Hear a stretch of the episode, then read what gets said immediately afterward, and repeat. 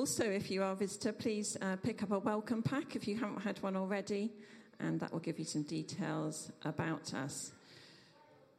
Just before um, I hand over to Nathan, um, if you've got a contribution, we love having prayers, scripture, um, prophecies, uh, people speaking in tongues during our meetings. So if you've got something that you feel the Lord wants you to share, then just come up to the front. Uh, Rob is uh, responsible elder this morning, and so just come and have a word with him and myself, and we will work out a way of putting that into our meeting in the right place. And you can also use the microphone so everybody can help you.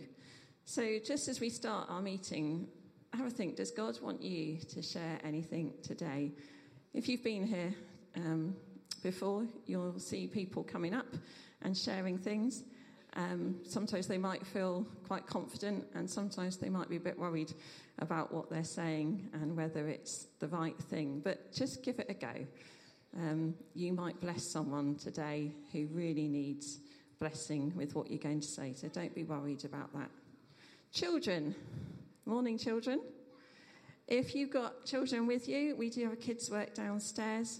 After about three songs, um, Nathan, who's leading worship this morning, will uh, say that children's work is starting, and there'll be a mass exodus of children and parents from this room.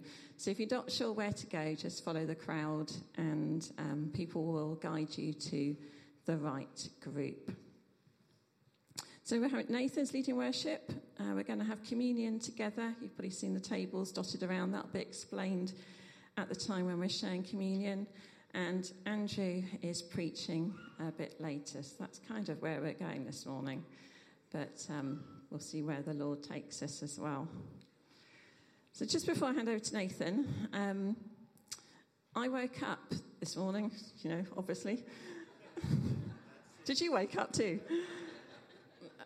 And um, I wake up quite, I get up quite early for work. So it's dark when I go to work, and it's dark when I come home from work. But I don't know about you, sometimes in the middle of the night, I just kind of open my eyes to see whether it's getting light. It never is, because I always get up before it's light. Um, but I did that about quarter to six this morning, and it was obviously dark. And then um, looked at the clock, like you do, work out how long you've got till you have to get up.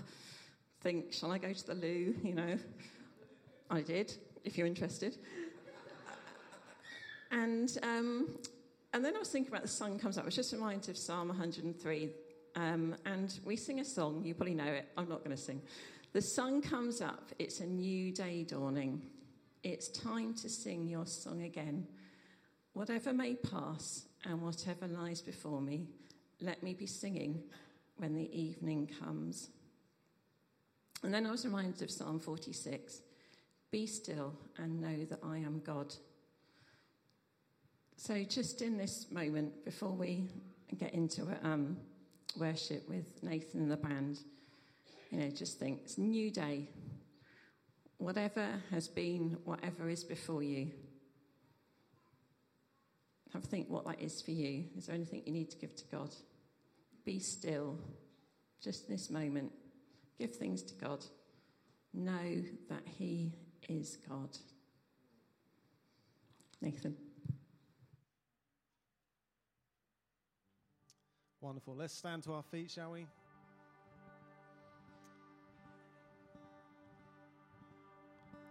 Why don't we just bring our hearts before God at the start of this morning together and just say, yeah, Lord, here I am. I want to bless your name.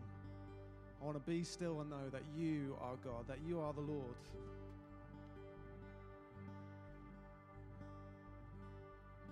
We love you, Lord. We choose to worship you.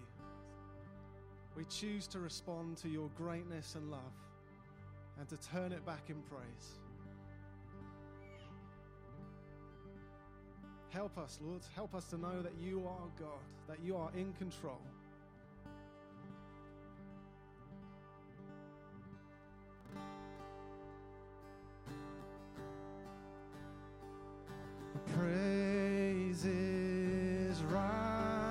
Rising, eyes are turning.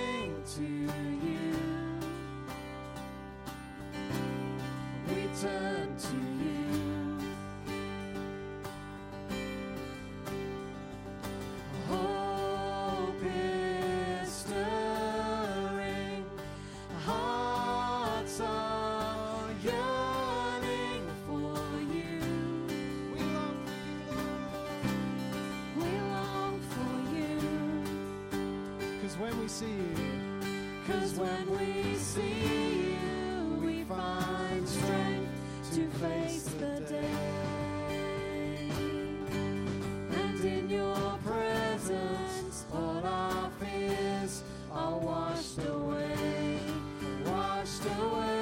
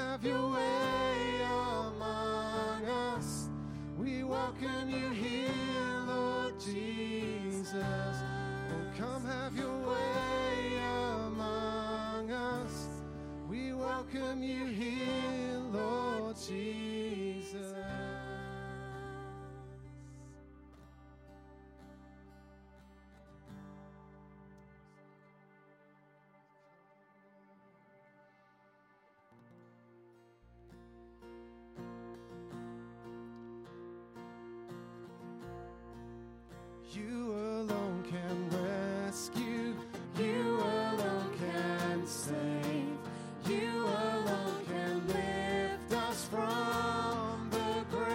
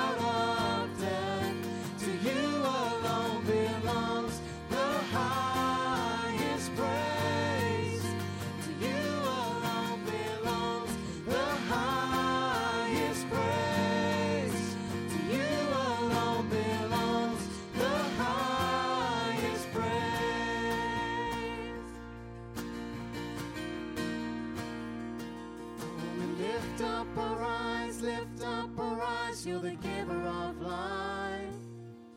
We lift up our eyes, lift up our eyes, you're the giver of life. We lift up our eyes, lift up our eyes, you're the giver of life. We lift up our eyes, lift up our eyes, you're the giver of life. Oh, we lift up our eyes, lift up our eyes, you're the giver of life. We lift up our eyes, lift up our eyes, you're the giver of life. We lift up our eyes, lift up our eyes, you're the giver of life.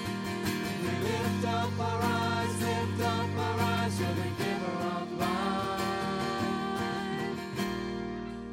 life. You alone can rescue, you alone can save, you alone can lift us from the grave. You came down to find us, let us out of death. To you alone belongs the highest praise.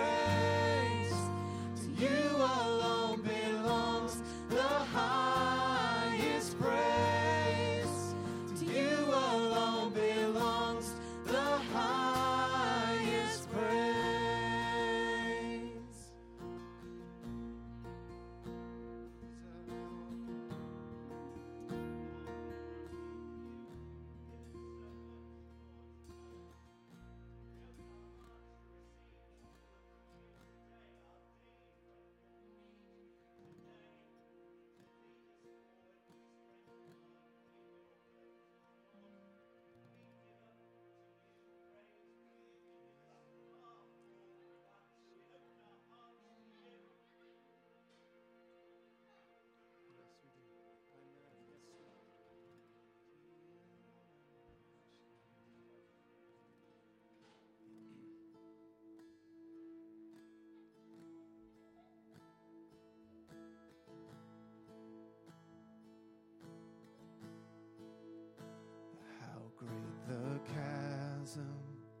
That lay between us, how high the mountain I could not climb.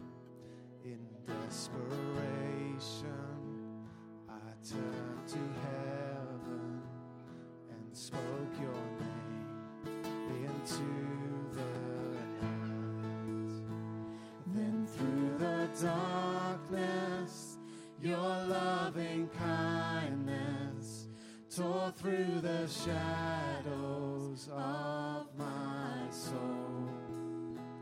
The work is finished, the end is written.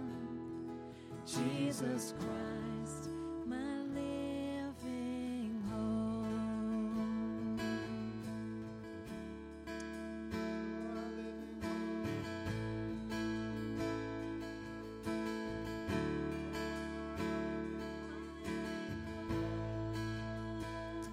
Jesus Christ, my living hope, our living hope, the one who has taken the separation that was between us and God and brought us close, brought us near. In a moment, the children are going to go downstairs, but let's just pray for them. Why don't you just raise your voice where you are? Pray for our children. God, let them know that you're our living hope. God, we pray for our children as they go downstairs. God, meet with them. Let them know that you are their living hope. Let them know, Lord God, the divide between them and you is no longer there because of what Jesus has done. Bless our children's workers. Give them wisdom. Give them faith. Give them encouragement this morning, we pray. Bless them, we pray, in Jesus' name.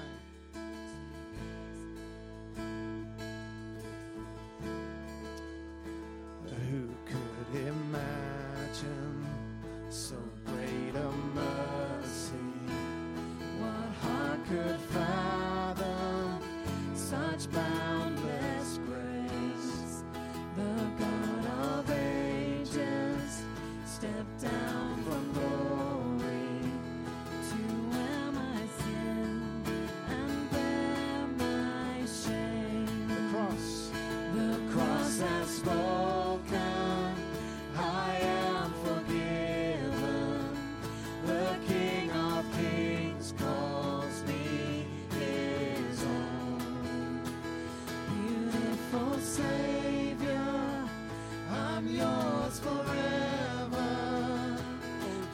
Jesus Christ, my living hope.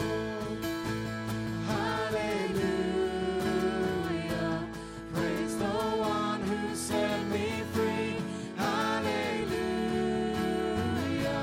Death has lost its grip on me. You have broken every chain. There's salvation in your name, Jesus Christ.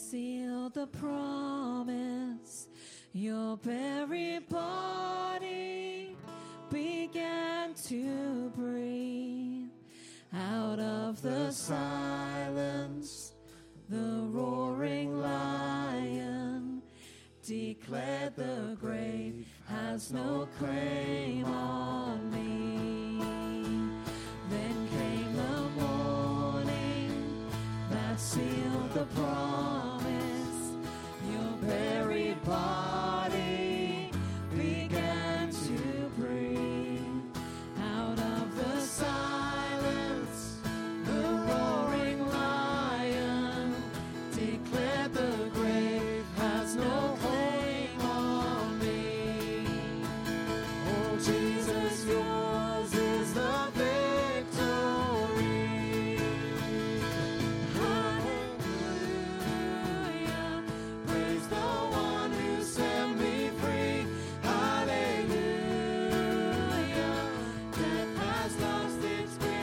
Out of the silence, the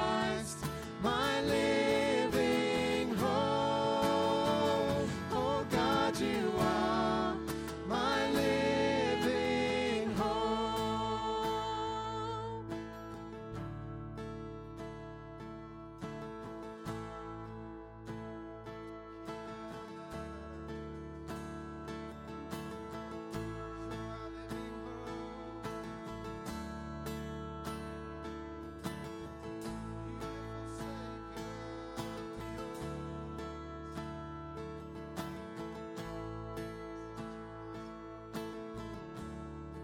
Then came the morning that sealed the promise. Body began to breathe.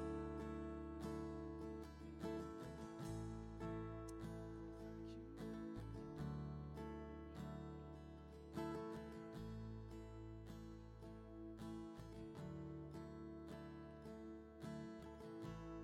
me. Oh, Jesus, yours is the victory. Hallelujah. Praise the Then came the morning that sealed the promise. Your buried body began to breathe. Out of the silence, the roaring lion declared, the grave has no claim on me. I just feel as we're singing that song, that line, declared the grave has no claim on me. Maybe just this morning, you just need to hear that afresh. No claim. No claim. Death has no claim on us. For those who believe in Christ Jesus, we have the promise of eternity with our risen Savior. We will be raised up with him. Oh, hallelujah. Praise the one who set me free. Hallelujah.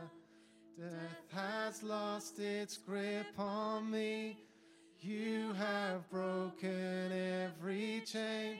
There's salvation in your name, Jesus Christ, my living hope.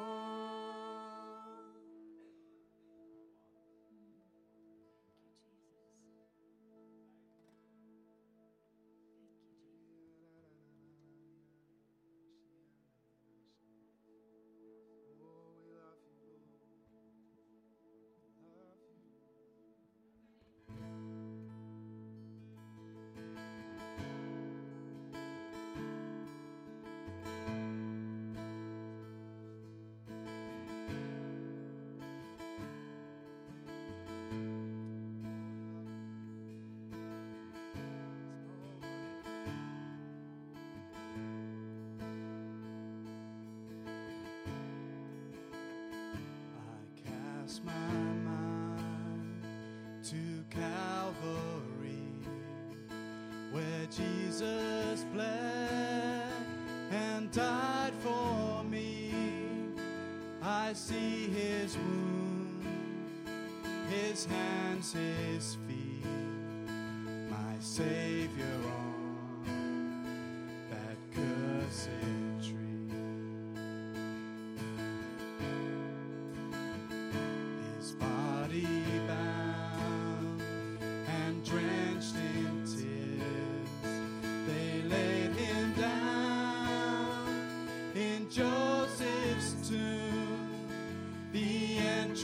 sealed by heavy stone, Messiah still and all alone.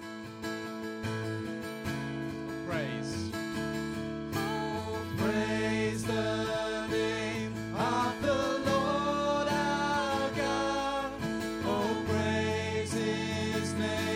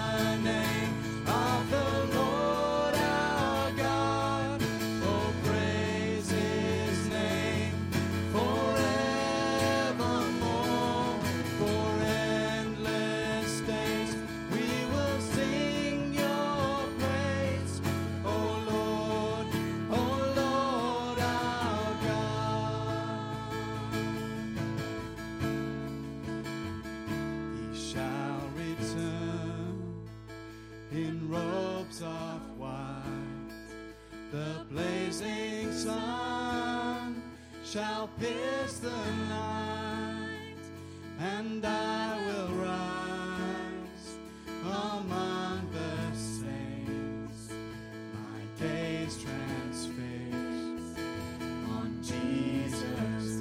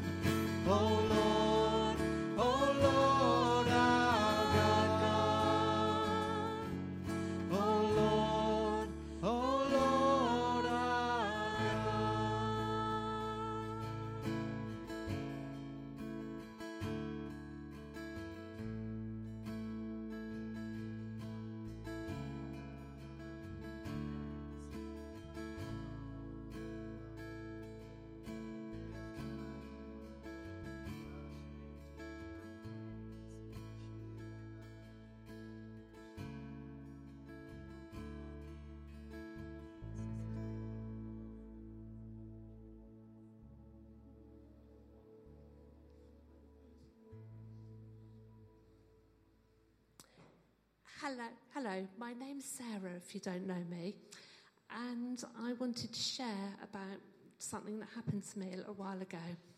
It was during lockdown, and I hadn't dri- driven for a long time, many months. Now, usually, I'm a really confident driver, and I was had to go to Basingstoke, so I set off, and I was absolutely fine, did what I had to do, and was coming home. And I got to the Black Dam roundabout, and I found myself in the wrong lane. And I did the worst thing, which I was fro- I froze. And cars around me started hooting, and I could feel this sense of panic going up in me. So I just carried on another lane and went off down the motorway because I didn't know what else to do. Eventually, I turned round and came back the other way and got on the right road, got home, but still felt awful. And I got in the door and I said to Chris, I'm never going to drive to Basingstoke again. So this is probably perhaps two years ago.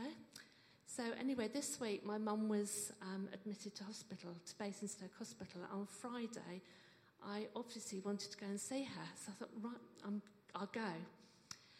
And but I knew that on the way home, I'd have to negotiate that roundabout again. And I was scared. But then just as I was about to leave the hospital, I just felt this voice saying, there's another way. So I thought, yeah, I can go into Basingstoke Town Centre and round the other way. So that's what I did. Then this morning as I was praying, God spoke to me. And he spoke to me about fear. And he said, there is always another way. He doesn't want us to be bound by fear. He wants us to be free.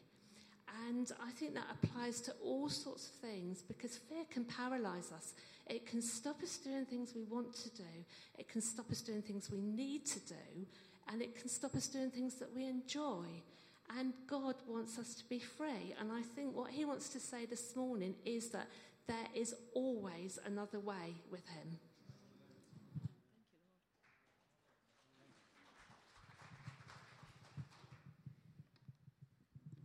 Thank you, Sarah. That's great, isn't it?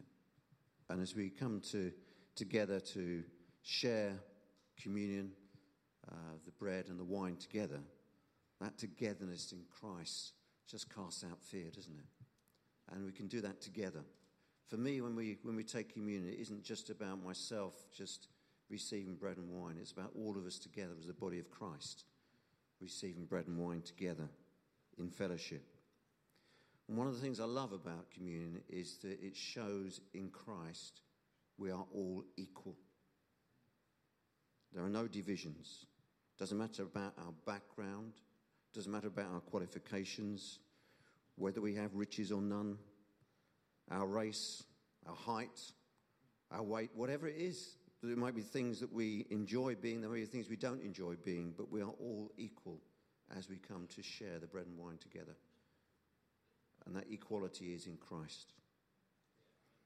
So let's just read from First Corinthians. This was a letter that Paul wrote.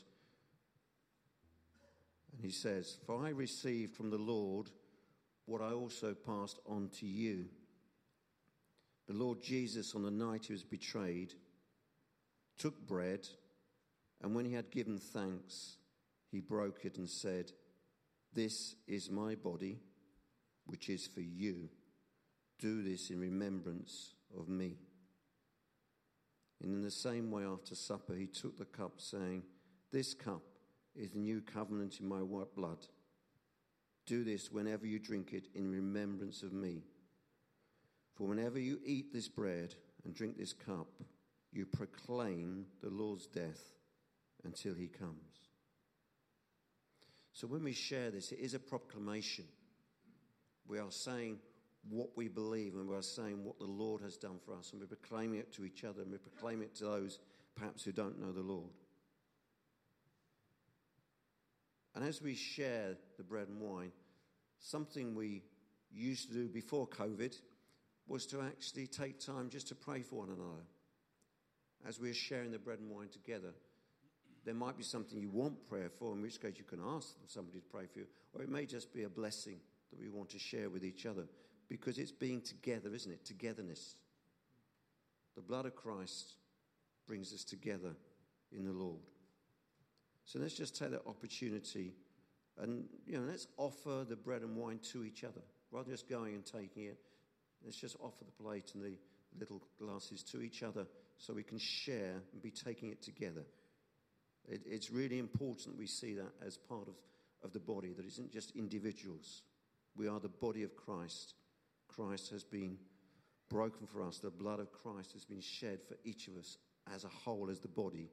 The blood of Christ has been shed for us. We have one table at the back on the right-hand side which has gluten-free. So if people would need gluten-free, then please go to that table over there. Otherwise, I'm going to invite you, just going to pray for a second, but after I've prayed, I'm going to invite you just to come and take the bread and the wine, as I say, together. Do take a bit of time just to pray for each other, because it's so important there's that togetherness. I felt the Lord saying that to me this morning. We are all one together. So let's just pray. Father, as we come to the table to partake of the bread, your body, the wine, your blood, we just pray, Father, that it won't just be a symbol in terms of togetherness, Lord, but it will really strengthen the body, Lord. As we come and we eat and we drink, that we will be strengthened as one body in you, Lord. That we can just draw on your strength and we can just see your love, your devotion, your commitment to us, Lord, in all that you've done on the cross. Or all that you've done, which carries on through eternity, not just for one moment, but through eternity. And we are included in that, Lord, because we are one body with you. Bless us, we pray, in Jesus' name. Amen. So there are four different tables, so please just make your way to one of the tables. And as I say, please take time just to reflect, you know, a short prayer for somebody, offering the bread and wine to each other, just so we can show that togetherness. Thank you.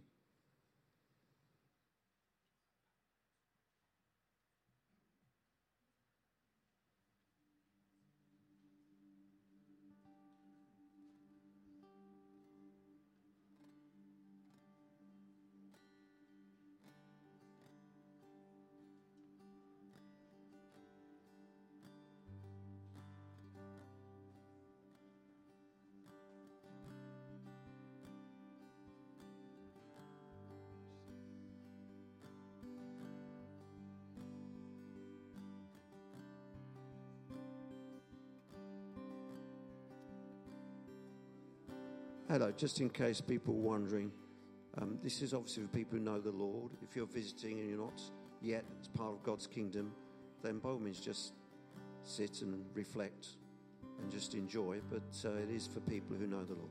Thank you.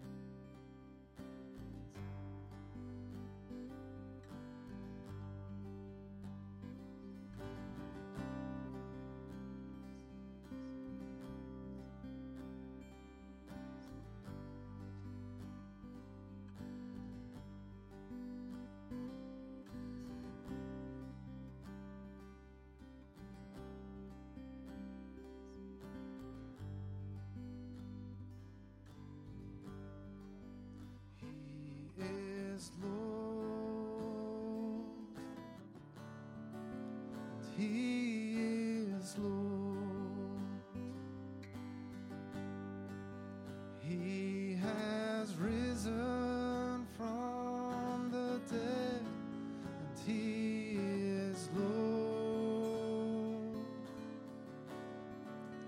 And every knee shall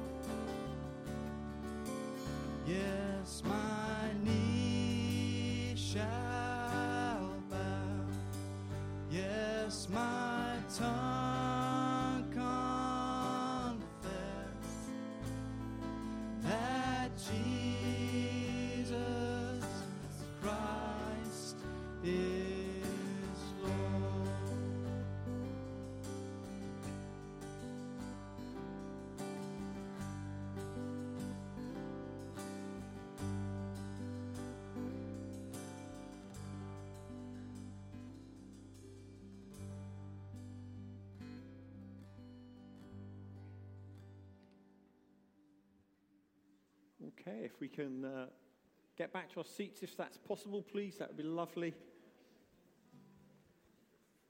If you're praying for somebody, still continue that prayer. That's absolutely fine.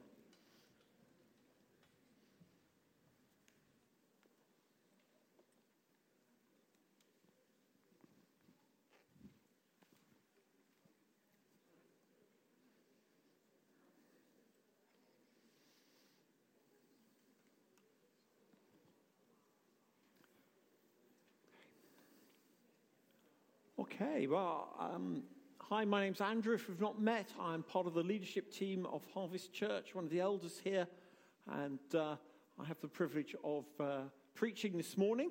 Uh, we are in a series we've called Walking with God.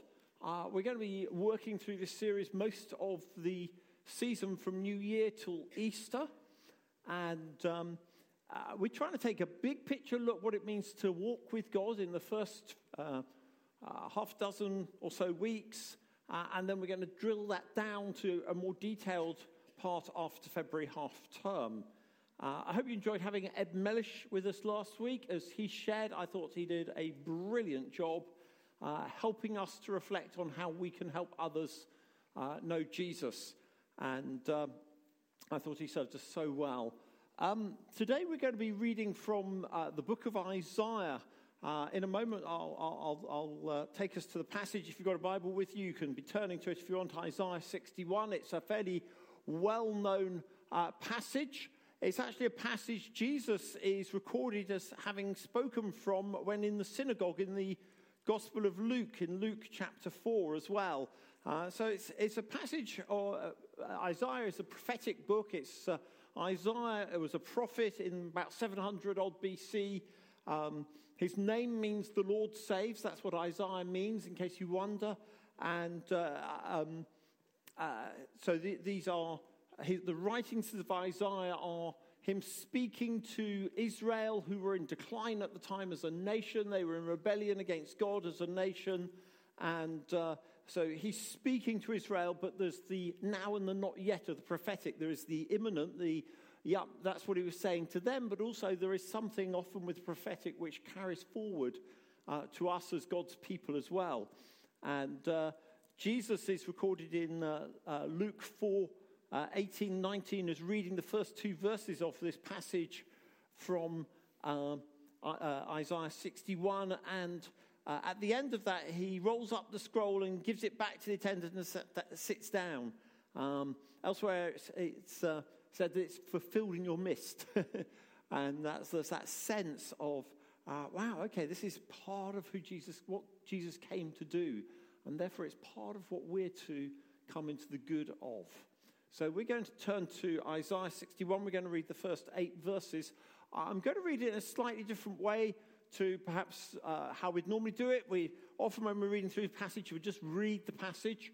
I'm actually going to comment on the passage as we read through it, and uh, then I'll bring some uh, points off the back of that. Um, so, the Spirit of the Sovereign Lord is on me. Friends, can I just remind us, we are a people of the Spirit. The Spirit of the Sovereign Lord was given for all of us. When Jesus ascends to heaven, he sends the Spirit. We read about that in Pentecost. We celebrate it uh, in, in, in the, in the um, service of Pentecost, the time of the coming of the Spirit. We are to be a Spirit-led, a Spirit-filled people. Okay, so uh, just, just please, you know, while that's Isaiah speaking to Israel at the time, and Jesus is obviously referring to himself when he quotes it, understand, actually, we've come into the good of this. Okay, we can receive the Spirit of God. We can be filled with the Spirit of God. So when we're reading the rest of this passage, understand this is not something for someone else over there. This is for us. The Spirit of the Sovereign Lord is on me, because the Lord has anointed me to preach good news to the poor. He has sent me to bind up the brokenhearted, to proclaim freedom for the captives and release from darkness for the prisoners, to proclaim the year of the Lord's favour and the day of vengeance of our God, to comfort all who mourn and provide for those who grieve in Zion. Pause. There's a, there's a dash there. We can pause. Wow, that's quite a statement, isn't it?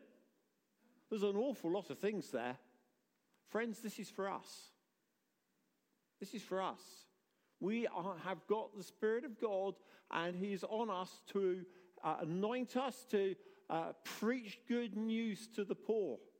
Now, that's the, the, poor, the word poor there doesn't just literally mean the financially poor. It means those who are downtrodden, those who are abused, all sorts of different, the brokenhearted, uh, all sorts of different people we're talking about here. Okay, so don't just limit it to the poor. It's very easy to think, well, poor, uh, financial poor, poor in spirit we're talking about. People have been broken, damaged.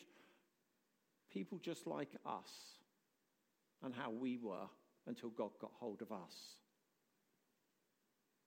Okay, so anointed us to preach good news to the poor, sent me to bind up the brokenhearted. Friends, do you know we are called to bind up the brokenhearted, to help the brokenhearted find peace in God, to find the grace of God, to know that actually they don't need to despair, they don't need to uh, feel ashamed or any of those things, but in Christ Jesus, very much as we've been celebrating today, the whole uh, thing of uh, communion because of Christ's death on the cross,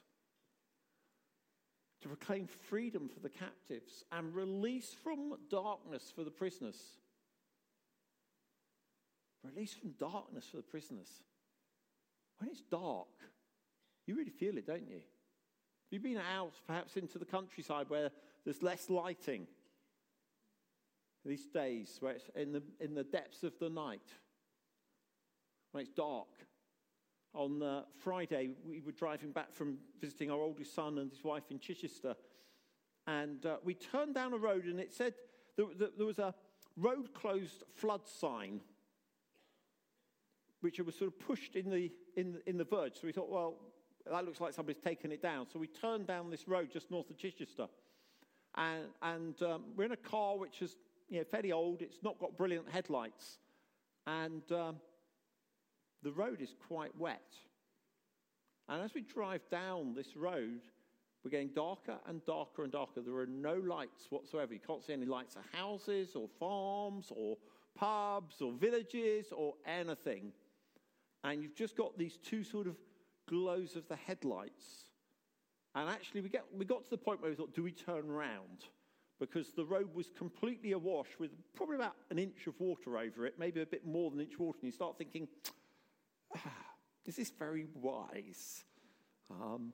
You know, in darkness, we're, we're called to set people free from darkness, to bring them into God's wonderful light. Darkness can be overpowering. It can be all-consuming. Friends, we have the light of God to bring people into, the goodness of God, the grace of God, to set people, uh, uh, to proclaim freedom for the captives and release from darkness. That's not just, it's, it's not just about good news. Release from darkness for the prisoners. To proclaim the year of the Lord's favour. Proclaim God's love to the world around us. This is an amazing mandate. Phenomenal mandate, isn't it? To comfort all who mourn. Do you know somebody who mourns? It doesn't have to be their mourning because of a loss of a loved one. People can mourn for all sorts of things. Mourn for lost opportunities. For lost moments in time. For broken relationships. For all sorts of pain and heartache. We're called to bring comfort to those who mourn. Provide for those who grieve. Wow. For those who grieve, we can provide. Hey, hey we've got we've got something. We're, we're, if, if we provide for those who grieve, then surely God's going to give us some sort of provision to do that. We're not talking necessarily about a monetary provision or, or a material provision. We're talking about a provision of grace, of peace, of love. Uh, oops, hang on, let's go back. To bestow on them a crown of beauty instead of ashes. Wow. Can you imagine that? Yeah, ashes. I, I don't know if anybody else has a real... Oh, I, know, I know lots of people in this church got real fires. We have real fire. Putting, getting, putting the ash on the garden, which is what I tend to do with it, because it's wood ash and it's meant to be good for the garden. You know, you, you start sprinkling it, and if it's windy, you can get blowback if you aren't facing the right way. Thank, thankfully, I'm, I'm, I come from a sailing background. I get to think about wind, and I normally manage to get myself in the right position as I put the ash on the garden. But ashes could just cover you, and they're grimy, and they're... Oh, yeah, they're just gritty, and... They can stick to your clothes and, no, no, hang on. Oil of uh, beauty instead of ashes. Wow. The oil of gladness instead of mourning, and a garment of praise instead of a spirit of despair. Friends, we're uh, are called and anointed to break despair. As we break shame, we break despair. And then it goes on and it says, they will be called oaks of righteousness, a planting of the Lord for the display of his splendor. Wow. Wow, wow, wow. They will rebuild the ancient ruins and restore places long devastated. They will renew the ruined cities that have been devastated for generations. Now, a lot of this would have made lots of sense to Israel because that's what had happened. But actually, in reality, in society today, we have got ruined cities. We've got devastated places.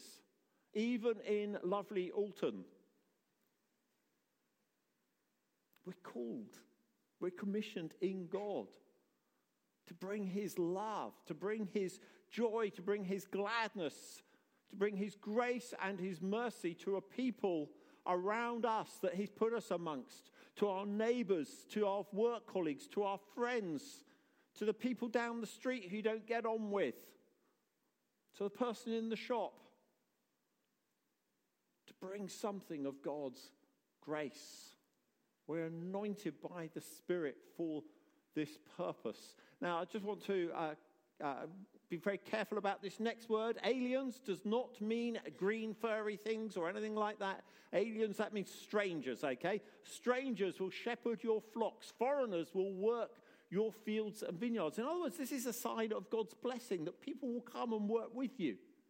People will come and serve you. It's a sign of uh, blessing here. Uh, as we pursue all that God's called us to, to be this special people, there will be a blessing from God. He, God loves to bless us. Why does he love to bless us? Well, Psalm sixty-seven says, so, so that all the ends of the earth will be blessed. God, our God, blesses us so that all the ends of the earth may come to fear him. Wow. And you'll be called priests of the Lord. You'll be named ministers of our God. Friends, there's a reason why we don't uh, call church leaders in our church priests or ministers. Because actually we're all called to be priests and ministers. Okay? We're all called. We're a royal priesthood, a chosen people, a royal priesthood, a people called by God to minister to God, to bring worship to God, to help others come to know him. We are called to minister the grace of God, the love of God, the friendship of God to a society around us. You'll be called priests of the Lord. You'll be named ministers of our God. You will feed on the wealth of the nations, and in their riches you will boast. Instead of their shame, my people will receive a double portion.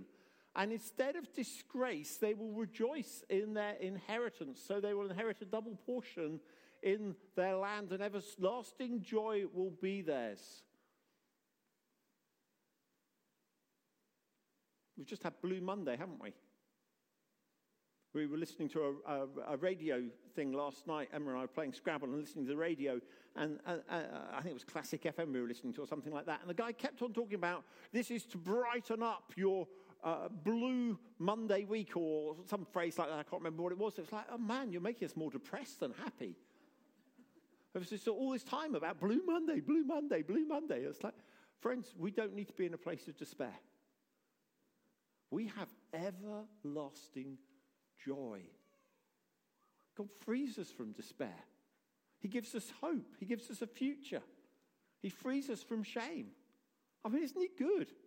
Isn't it? I mean, just understand the enormity of what we are, who we are, who we are as a called people, how God has come and anointed us for what? For his plans and purposes. This is all of God's grace. It's not that we earned it. It's not that we deserve it. But we get it as a free gift from God because he loves us in Christ Jesus. Wow. Can I just say, shame and disgrace are dealt with at the cross. I, I, as we were worshiping, I felt God just put that deep in my heart to share. I feel there's even parental shame which needs to be broken today in some of our lives. That is where we feel we've been shamed by our parents because of things which have been said or done to us or over us or about us. And for some, may only be one, it may be more, there is a sense of carrying parental shame, and that God wants to come and break that today. You do not need to carry shame because of something your parents have said. Jesus has come to set you free. You don't need to be a prisoner. We've just been reading it. You don't need to be a captive to this stuff. Are you going to walk into it?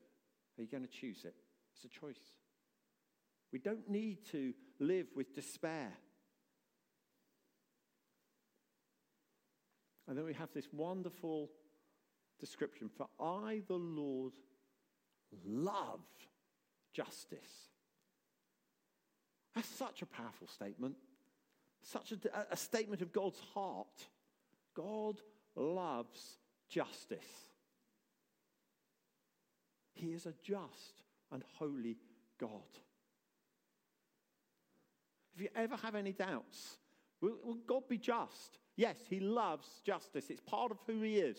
He will only act out of justice. He says then, I hate robbery and iniquity. Or uh, instead of the word iniquity, you can use the word wrongdoing or sinful behavior. I, he hates that. He hates how people are, are robbed of their inheritance, are robbed of understanding who they are in Christ, are robbed of understanding the grace and mercy of God. God hates that. He hates the wrongdoing which happens in the world. You know, hate is a strong word, isn't it? But it's there for a reason. It says something of the heart of God, of God's grace, of God's mercy. I hate robbery and iniquity. In my faithfulness, I will reward them and make an everlasting covenant with them. That's, he's talking about Israel again now, the people of God, us. In his faithfulness, he will reward us. And he makes an everlasting covenant with us. As the people of God, we need to understand we're under a covenant of grace, of mercy, of love. God's lavish grace. Now you may think, Andrew, you're taking an awful long time on this passage. Where are we going? Well, the reason is because it's so important that we grab hold of it. Because what I want to do next is just try and apply it into our lives. And I've got five points I want to make. And the first one's this. We're broken people. We all come from a background of brokenness. And you can think you haven't, but the reality is you have. Some of our brokenness is greater than others. But the reality is, in Christ Jesus, we, before God, we all start on exactly the same basis. Broken. You may go, oh, I thought God loves us. Yeah, absolutely, he does. But he doesn't love our sin and our shame and all the other things which are attached to that. He provides Christ Jesus to die for us. But what it means is, if we recognize that we're broken people, we come from that background. We have no right to feel superior or inferior. We all start the same. Some, I think it was Rob said that as we were uh, sharing communion. We all start on the same basis, the same basis, which is the grace of God, the love of God in Christ Jesus, which we celebrate at the cross and we celebrate through communion. Therefore, there is no need for false pride or false humility. Because we all start in the same place. And it's so important we understand that. It's so important we remember where we've come from. For me, I've I've just gone past, um, actually no, sorry, I'm just coming up to the fortieth anniversary of coming to faith in Christ. It's tomorrow, twenty-third of January, nineteen eighty-three. I still remember I come from a background where I'm broken. I was broken. It's important we remember that, because otherwise we can start getting airs and graces. Well, I'm this, I'm that. I'm... Yeah, we are in Christ Jesus, absolutely, but we were broken. Therefore, how we treat other people is so important, how we respond to other people's needs. We are not there to judge. Uh, we don't need to. We're there to bring grace and mercy and love, the things which exactly won our hearts to Christ. Because we come from a broken background, we also need to acknowledge and recognize that society is broken. That's what uh, Isaiah is speaking into, a broken society. Now, there's all sorts of ways in which we can recognize that society is broken today, but uh, some of the ways may include things like discrimination, whether ethnic, religious, financial, gender, sexuality, all of those sorts of things. Friends, we are called to build a different society. We're called to be something different. Let's recognize, though, again, let's understand that we live in a world which is very broken, a society which is broken, but we are called to something different. The third thing, having started as a broken people, though, we can be restored in God. We can be restored in God. We're restored to Uh, how we were designed to be, to have that relationship with God, to walk with him in Christ Jesus. No other way, but in Christ Jesus. And that's about God's grace. It's not about my merit. It's not about my favor. It's not about anything other than the grace of God. So it's a relationship defined by God's grace. We're a grace people.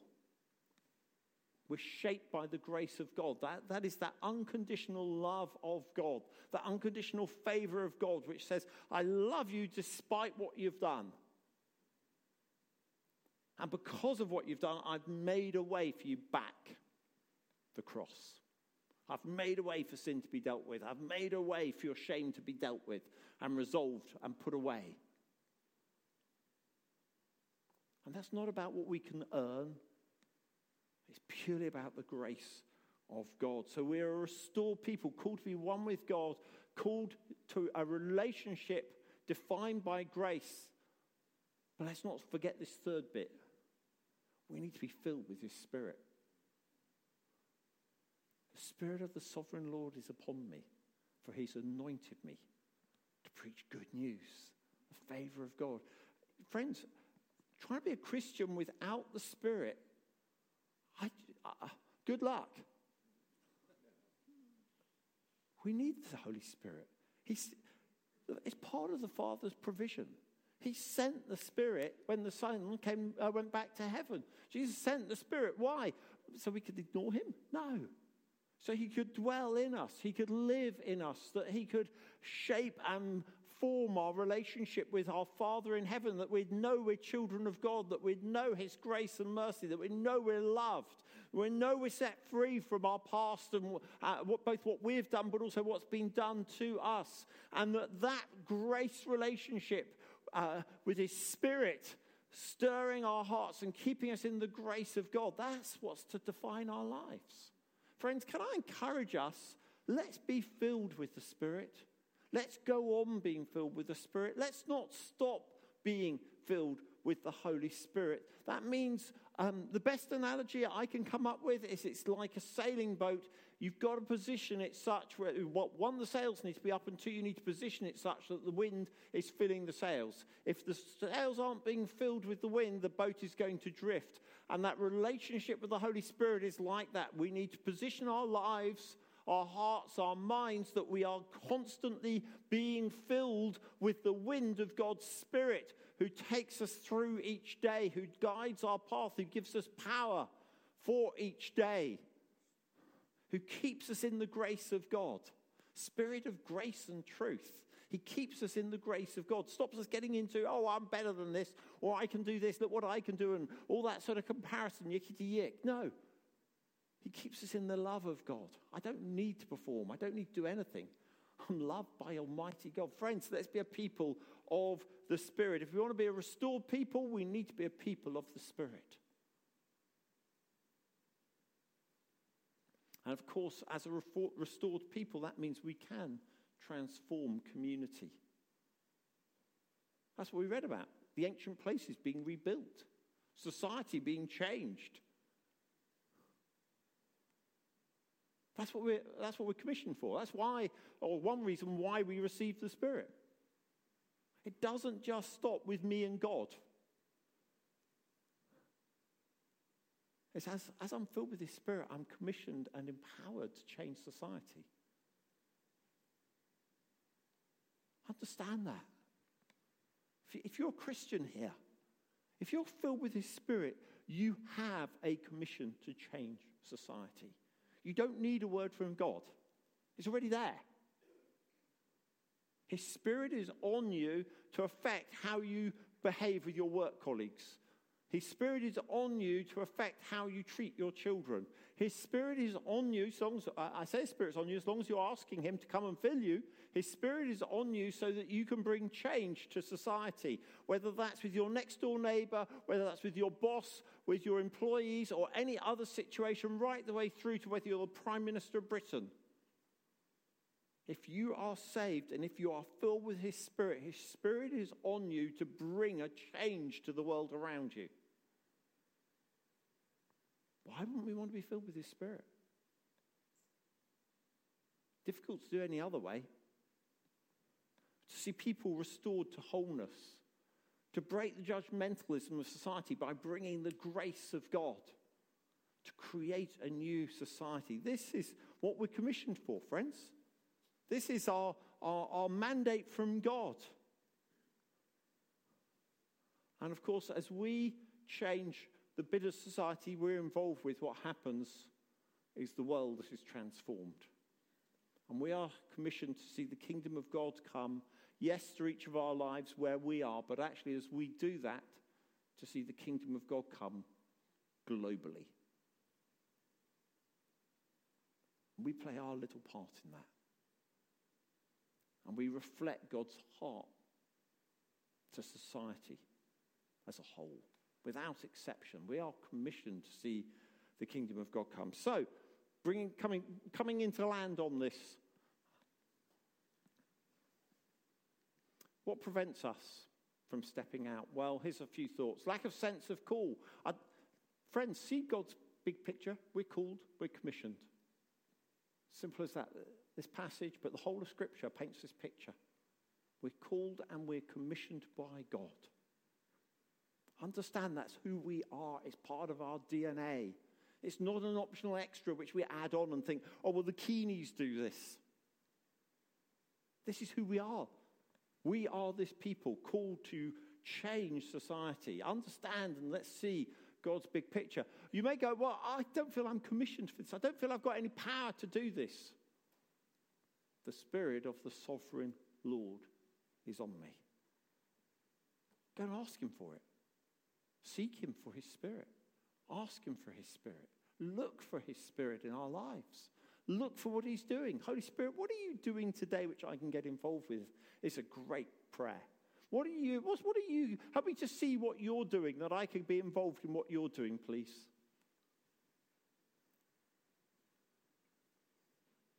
Of course, then there may also be fear and anxiety that may stop us. Sarah, you were so brave. Thank you for sharing your story. Wonderful. Well done, you. Well done. Fear, anxiety can take over our lives so easily. I think most of us have learned that if you give anxiety and fear just even a little bit of room in your life, it takes over. It takes a bit more and takes a bit more and takes a bit more and takes a bit more. And fear and anxiety are the opposite to faith and trust. And we're a faith people. Now, what's that mean? We're a faith people. Uh, please, I'm not I'm not saying that, you know, therefore we do, it's a name it and claim it. No, not, not, nothing like that. But we're a people of faith who put our faith in God and we trust him, not our circumstances.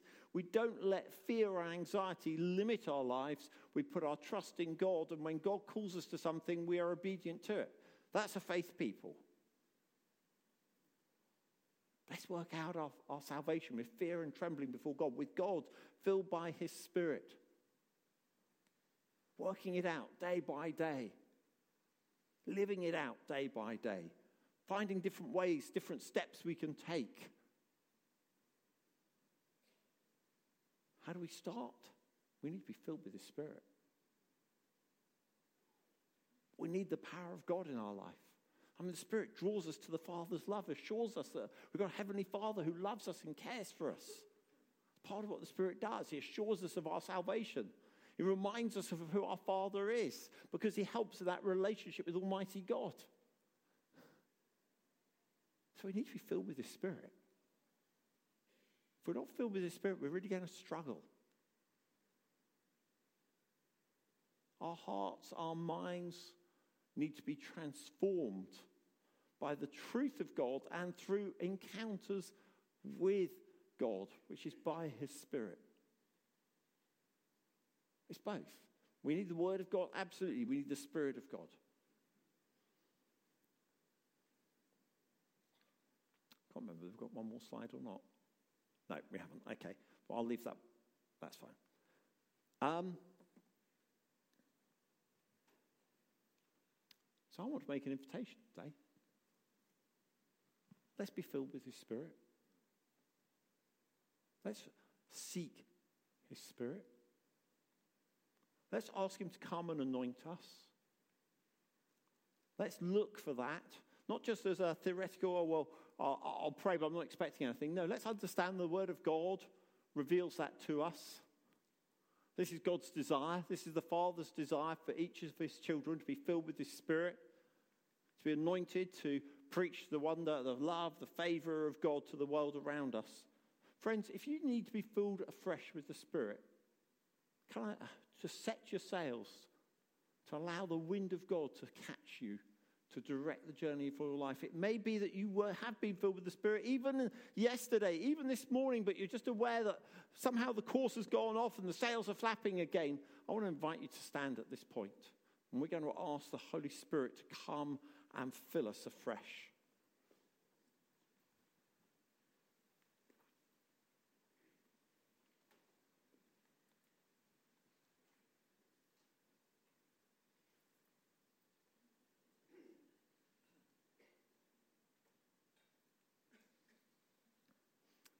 please don't look to me. I can't do anything. Let's look to Almighty God. I'm going to pray. You may want to use my prayer, but you may want to pray differently. Um, we're going to invite the Holy Spirit to come and fill us afresh, to give us all we need. And as we do that, we're going to look for uh, whatever that means for each of us. It may look different for each of us, and that's fine. Don't worry if people are responding around you in different ways. That's absolutely fine. You focus on Almighty God and receive His Spirit. We love you, Lord. We thank you that you take a broken people such as us and you transform us as we repent to you of our sin, which we've celebrated today as we've broken bread together. As we look to you and ask you, love, to give us your Holy Spirit. Your word tells us that time and time again, because you want us to be a people of your Spirit. So come, Holy Spirit of God, we ask right now. Come and fill each and every one who's standing, each and every one who wants to receive your Spirit. Receive the Spirit of God. Receive His Holy Spirit. You may want to hold your hands out. As a, some people do that just as a sign of, I want to receive. You may want to tell Him how it feels to you in terms of, oh God, yeah, I need this. I so need this. I want to see the world transformed around me, but God, I can't do it. Tell Him how much you need Him, but then look to receive Him too.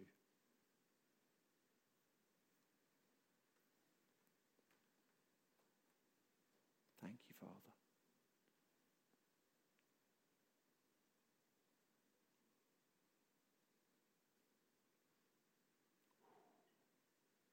Receive the Spirit of God. Even now, He's just coming. See Him just touching various people. Does, um, don't get distracted by me, please. But if, if you're a businessman or businesswoman here, uh, you lead an organization, a company, uh, where you have staff who look to you, but you're, but you, you, you carry that high level of responsibility in the workplace. I feel there's an anointing coming on businessmen and businesswomen in this room for your your workplace, for your team which you manage, to find ways to express the grace of God, to find ways to express the love of God, to shape your team with, uh, with a gospel perspective, a spirit-filled perspective. I think for some it may literally just be it's, it, uh, your team is one or two people, but you you. you You're responsible for them. You shape what happens in your workplace. Receive the Spirit to enable you, to empower you to be a great boss, a great employer.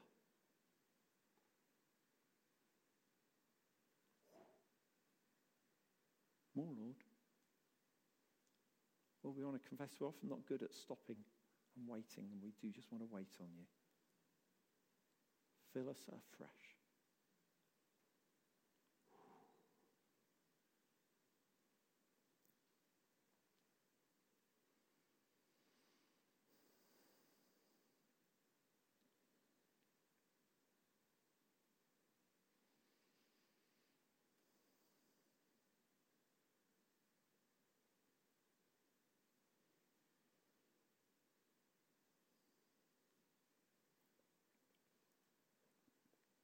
More, please, Lord. It's okay to ask for more. For some of us, it feels like at the moment we've just got a sense of maybe something's happening. Just ask for more. More, please, Lord, of your Spirit. Fill me to full. Fill me to overflowing. Fill the sails of my life. I want to set my sails for the course you're taking, Lord. The course you're calling me to.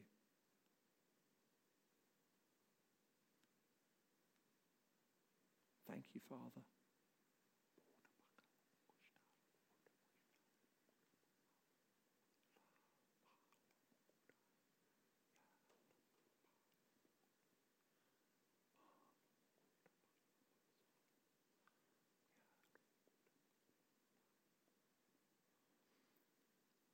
For some, you're just starting to get that glimmer of joy back. More, Lord. Ask Him for more. For others, peace, and ang- uh, peace is replacing anxiety.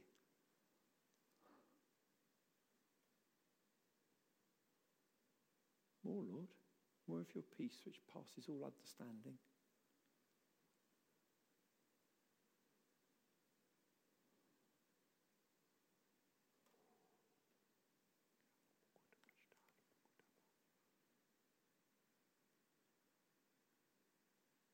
Nathan, can we have the pen back, please?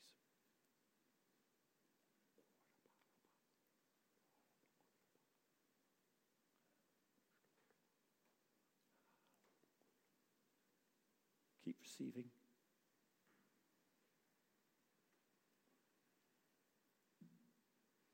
More of his spirit. We need you, Lord. We need your spirit.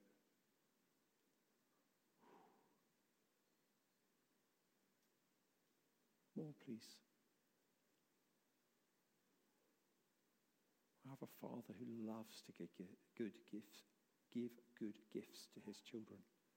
Receive, receive, receive his spirit afresh. Receive more of his spirit.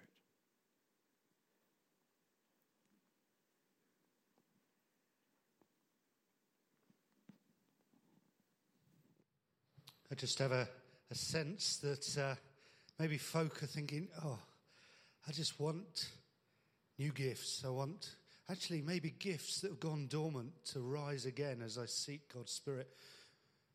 And I, I feel that God just wants to say, yeah, he wants to raise up gifts in us as we seek him, as we allow his Spirit to move in us. He wants to raise up those gifts that maybe you haven't used for many, many years. Maybe you're too scared to lo- use anymore. He's going to raise those gifts up. And for some, he's going to give new gifts. Gifts that you weren't expecting. Gifts that you're going to be able to use very soon. And for still others, I feel that God is going to bring revelation of gifts that are just sitting there in your heart, that maybe they're they're very small. You think they're not much. God's going to increase those gifts, those talents, so that you're able to s- serve him and reach out to others, um, to glorify him.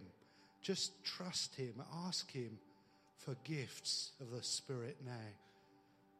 As he pours out his Spirit on us, ask him for gifts. God gives gifts through his Holy Spirit. Cry out to him.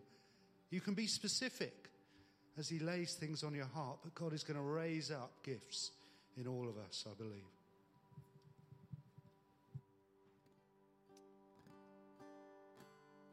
Let's just keep looking to God and ask him for more of his Spirit. The temptation here is to kind of go, oh, time's up, we need to move on, but let's just stop. This can change us. This time in the presence of God can change us. He can change us.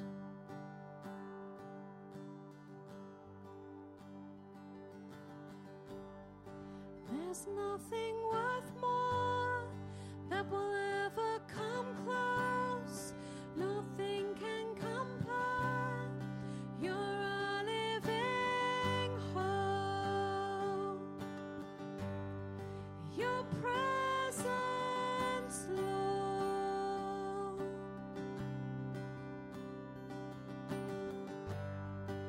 I've tasted and seen of the sweetest of loves, when my heart becomes free and my shame is undone.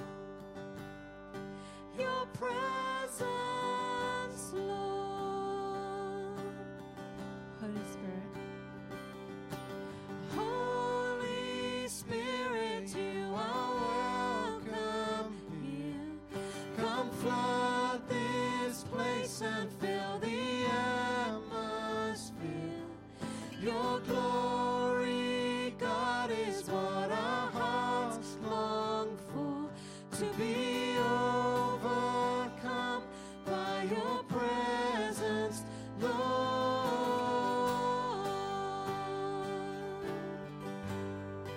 Your presence, Lord.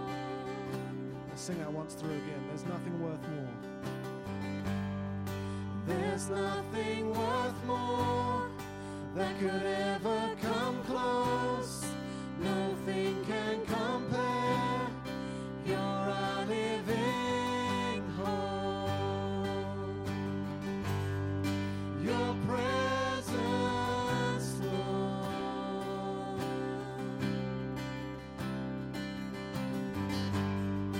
I've tasted and seen of the sweetest of loves, where my heart becomes free and my shame is undone. Your presence, Lord. Holy Spirit. Holy Spirit, you are welcome here. Comfort this place and fill the atmosphere. Your glory, God, and fill the atmosphere.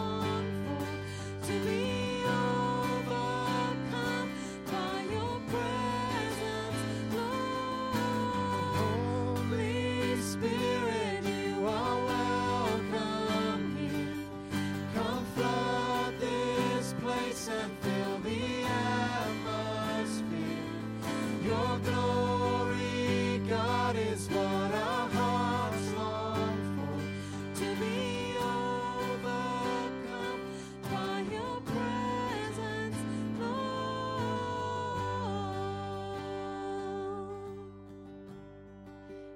Your presence, Lord.